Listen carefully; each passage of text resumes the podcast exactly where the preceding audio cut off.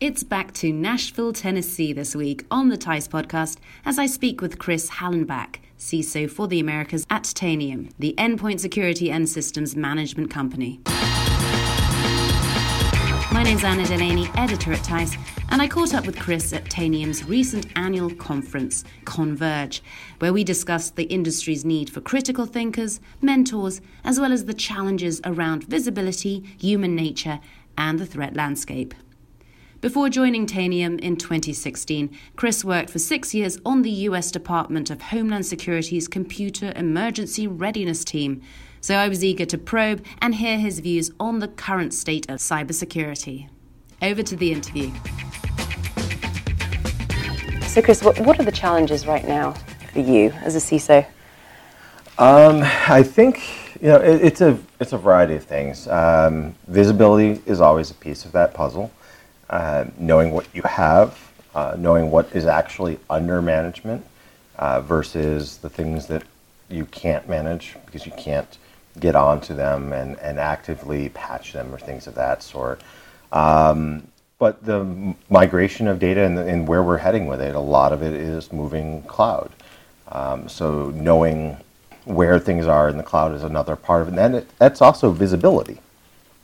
Uh, it's so easy to spin up new instances of servers in the cloud. It's, it's effortless, um, which leads to a different form of sprawl within IT and create a lot more uh, forms of shadow IT. So having visibility there is critical. And what's really helped you? How do you deal with visibility yourself? Like, what are the steps? Just knowing what assets are there, uh, then knowing what's on those assets, and knowing what frequency I'm getting that data, and getting an idea again of the completeness of that information is the big thing.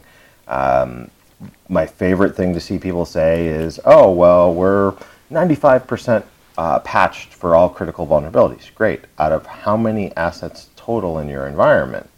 Um, if I'm really patching 95% of only half of my assets, that's a very different picture. You know, what's what's the real risk picture that I'm dealing with?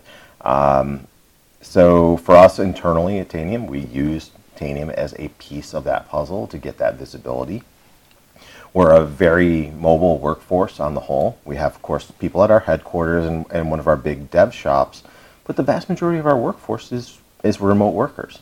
Uh, and so Tanium is a big part of that for us to be able to manage those machines wherever they are in the world and get that visibility. How have you managed that, this remote workforce? Well, the Tanium agent is installed as a, a part of everything we do. Um, so I can query those assets, whether the um, person on our sales staff is at a Starbucks on the Wi-Fi or in a hotel or even on an airplane if they're on the Wi-Fi.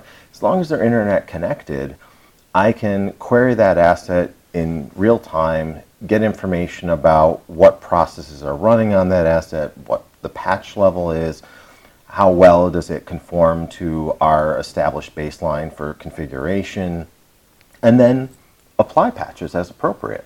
Right? That's the other piece of it.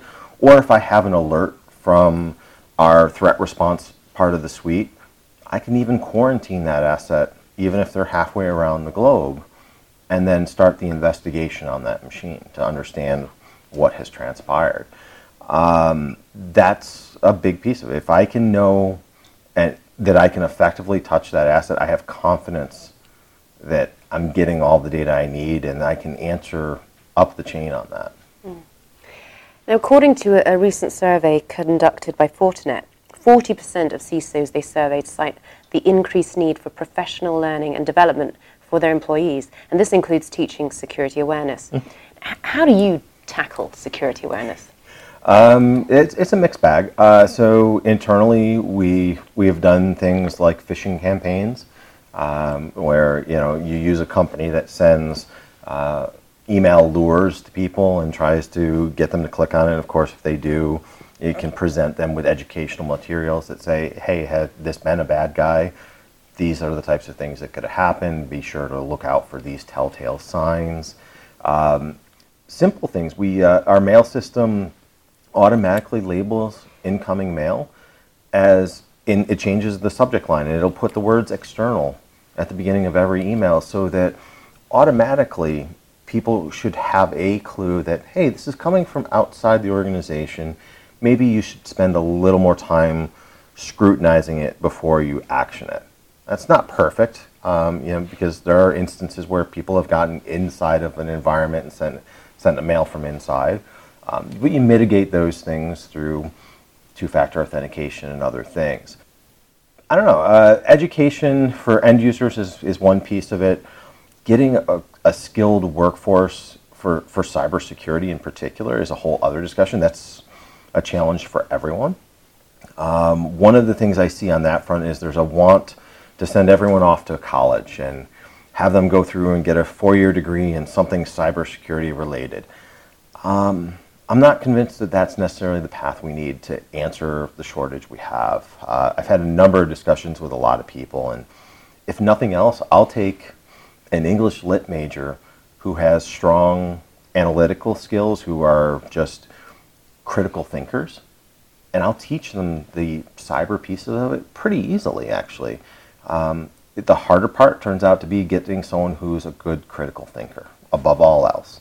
Uh, so I do think we have to rethink how we encourage people to go into the field, how we select people for those skill sets. We tend to hire people who are better tinkerers, but programmer type mentality rather than just problem solvers first. I mean, how, how do you think the industry could adapt to attract English lit majors? That's a challenge. I mean, like my background, I started out as a bio major and then a political science major. Um, so I definitely come from a non-traditional approach to things, but there were a lot of people that did that. Uh, the person that I replaced at my university when I went into becoming a system administrator, turns out he was a political science major before me. Um, so it's just, it's just interesting. You, you, have, you have to have more of an open mind to it the tendency in the industry has been to focus on certifications and specific degrees that are, quote, relevant uh, as the first step. And I think maybe using, I guess, well vetted uh, industry standard um, assessment tools for things around like critical thinking and stuff like that uh, would be better served as that first screening step than a keyword search match that a, a lot of HR does around finding the candidate. Um, that would be probably a better thing. It, it's a change in mindset um, to get there. I came from government where everything was about if it wasn't a direct match for the job description and the years of experience in a very specific way, the person was never considered, uh, and that was a that made it very hard to bring in someone from a non-traditional uh, background, even though arguably they could run circles around other candidates. I mean, there is, I mean, some people do need to be technically advanced. They Absolutely. need those technical skills. Do you think there's a, some way of sort of fast tracking them into the industry? Um, yeah, I, I, honestly think some of that comes from, uh, in the U.S., that, that comes from our, our community colleges more so than it does our four year schools. Um, our, our two year programs where there's a better uh, or a tighter coupling of the professors with those students. It's more one-on-one or you know a small group that those professors can really identify those people and, and push them into it.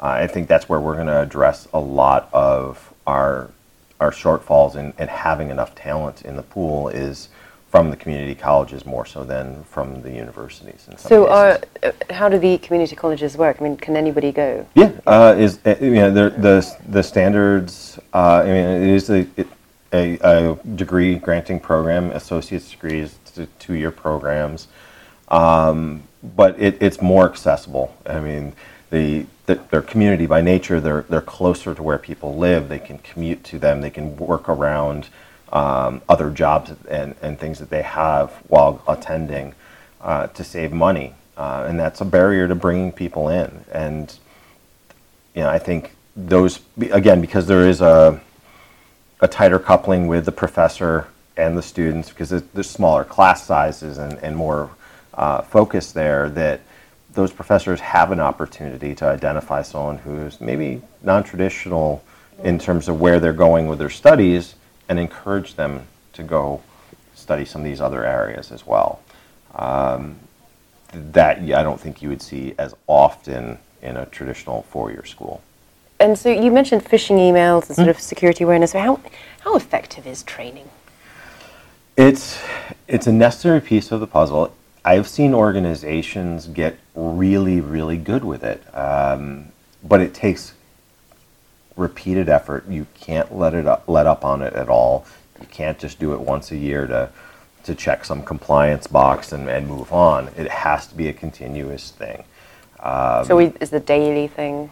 Um, not necessarily daily, but you know, you, you need to constantly create a buzz and have people wondering, hey, is this email something I should be doing something with, or maybe make it easier for them to report. That's another thing. If I could put a button inside the, the email interface to make it easier for them to report a suspicious email to security, right now, most organizations it's well hit forward make sure you capture these headers follow these complicated steps and send it to the uh, internal security team.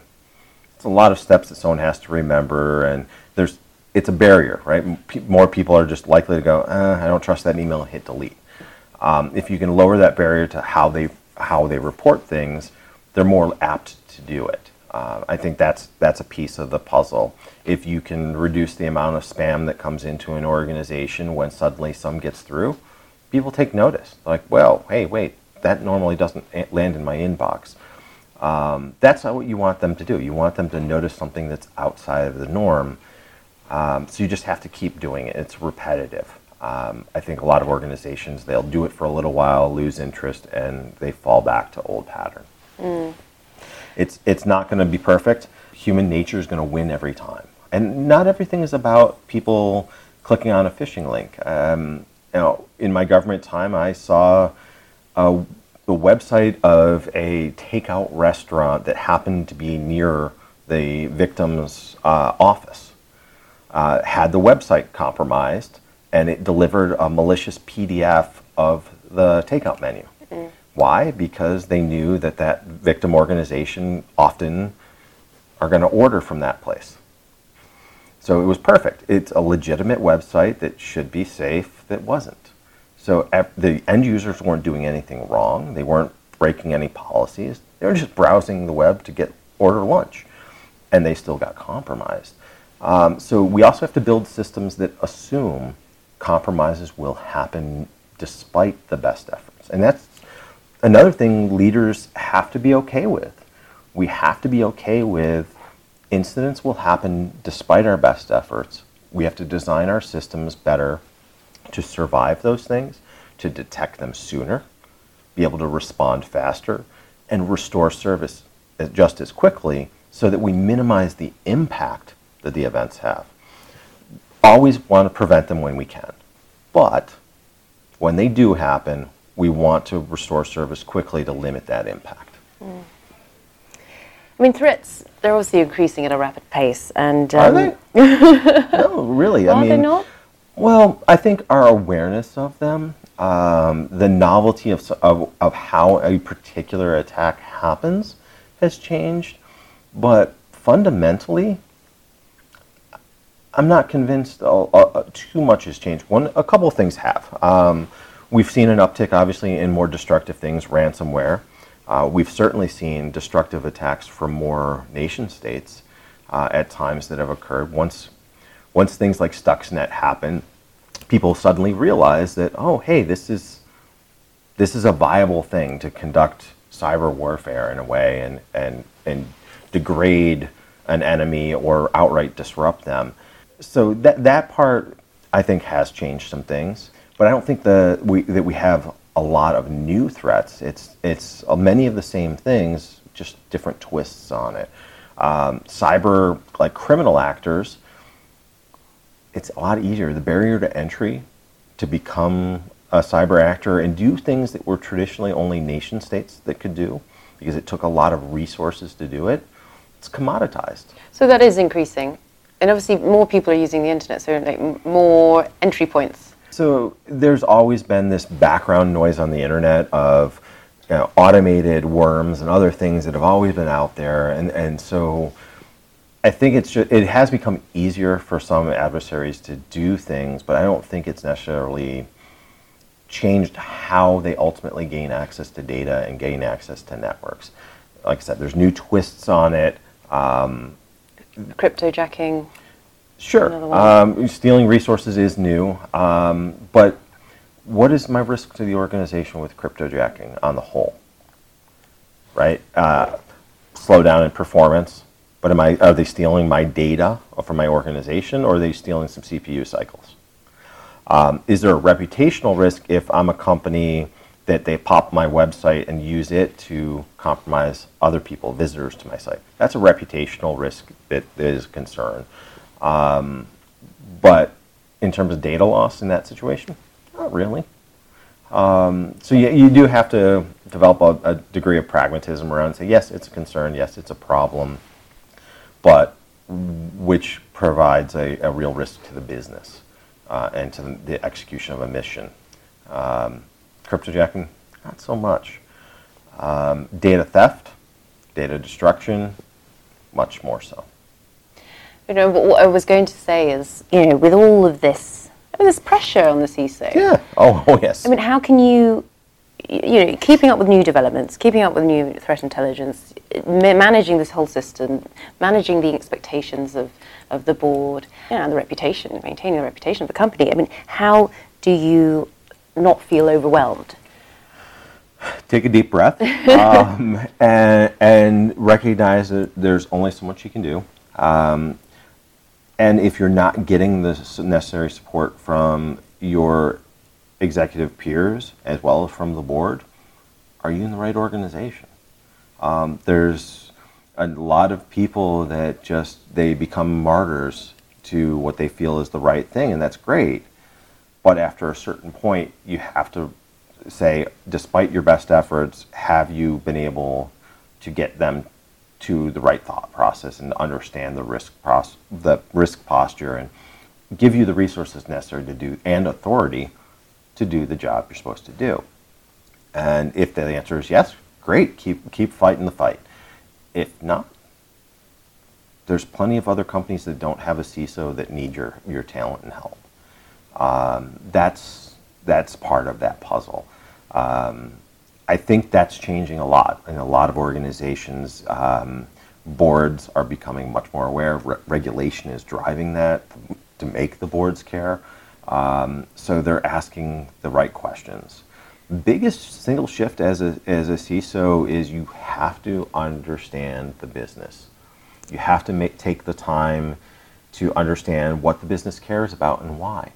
You know, if I go to a, a, to the board and I were to talk in in deep technical detail to a typical uh, board or or committee on that board, I'm going to lose them two minutes into the conversation. But if I can talk to them more broadly about risk and, and gaps in, in that risk and, and how, how we're approaching those things, that's a conversation they're, they're ready to have all day. They manage risk as a part of what a board does.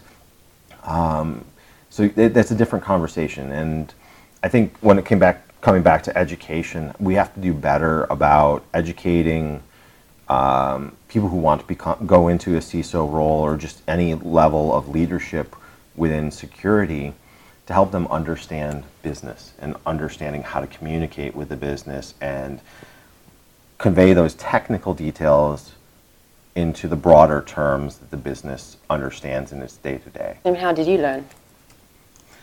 Uh, some of it's dumb luck, some of, a lot of it's experience over time. Uh, some of it's hard fought.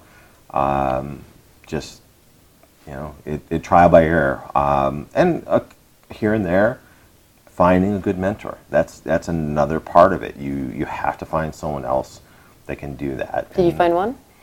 Uh, at different times in, in my career, you know, and, and as you build a network of people, you, you have that opportunity to pick up the phone or, you know, send a message to them over, um, you know, Signal or whatever other app you use to keep in touch with people or drop them an email and pick their brain on something or, you know, hey, we're both in town for the RSA conference, let's go out and get a beer. Uh, you know, even if you only see that, that person once or twice a year mentorship is a big part of it. And so as we're growing our leadership ranks in security, it's we need our our business uh, colleagues to reach over and help coach us. We need to be more proactive and reaching out to them and saying, "Help me learn." And then we need to be looking downrange to to the newcomers and helping coach them up as well. Very well. Thank you so much, Chris. Thank you. Thanks to Chris Hallenbeck, CISO for the Americas at Tanium. I hope you found that insightful. Before I go, I'd like to remind you to subscribe to our podcast if you've not already. You can also comment and rate us. We appreciate all your support. That's all for this week. Join us next time for more cyber conversations.